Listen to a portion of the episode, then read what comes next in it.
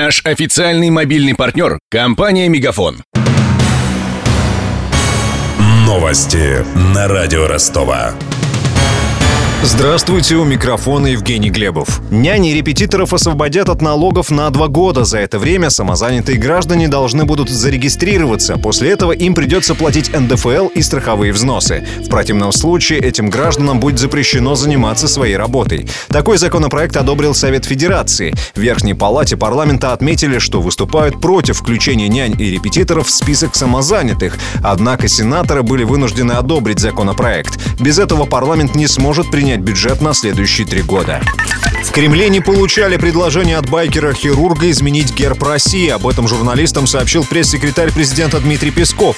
По его словам, такое предложение будет рассмотрено и принято во внимание как точка зрения. Мне неизвестно пока ни о каком письме. Насколько мне известно, оно никуда официально не входило в администрацию. В данном случае, безусловно, если такое письмо поступит, будет доложено президенту такой точки зрения. Я не стал бы формулировать сейчас какую-то позицию на этот счет, тем более, что ее нет. Безусловно, смена государственной символики чрезвычайно объемная тема. Конечно, она подлежит очень четкой аргументации. Как точка зрения, безусловно, это будет принято во внимание. Принимать во внимание точку зрения снизу и сверху, это, собственно, то, что делает Путин всегда. Это идеи новых. До этого подобных идей никто не высказывал.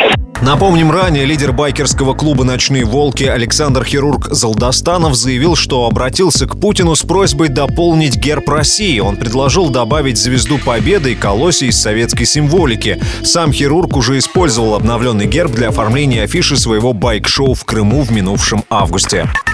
40% слов из словаря «Даля» вышли из употребления. Такой вывод содержится в исследовании компании «Яндекс» к 150-летию полной публикации первого издания словаря.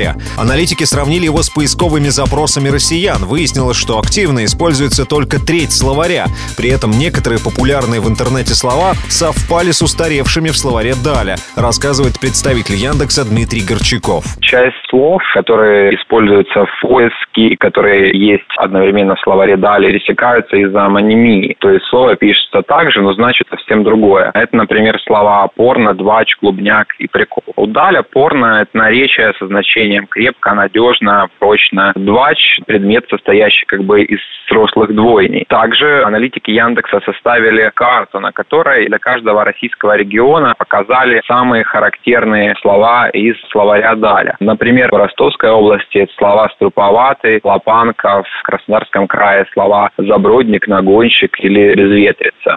По мнению лингвистов, словарь «Даля» быстро устарел потому, что в нем много диалектизмов, то есть слов, распространенных только на какой-то ограниченной территории.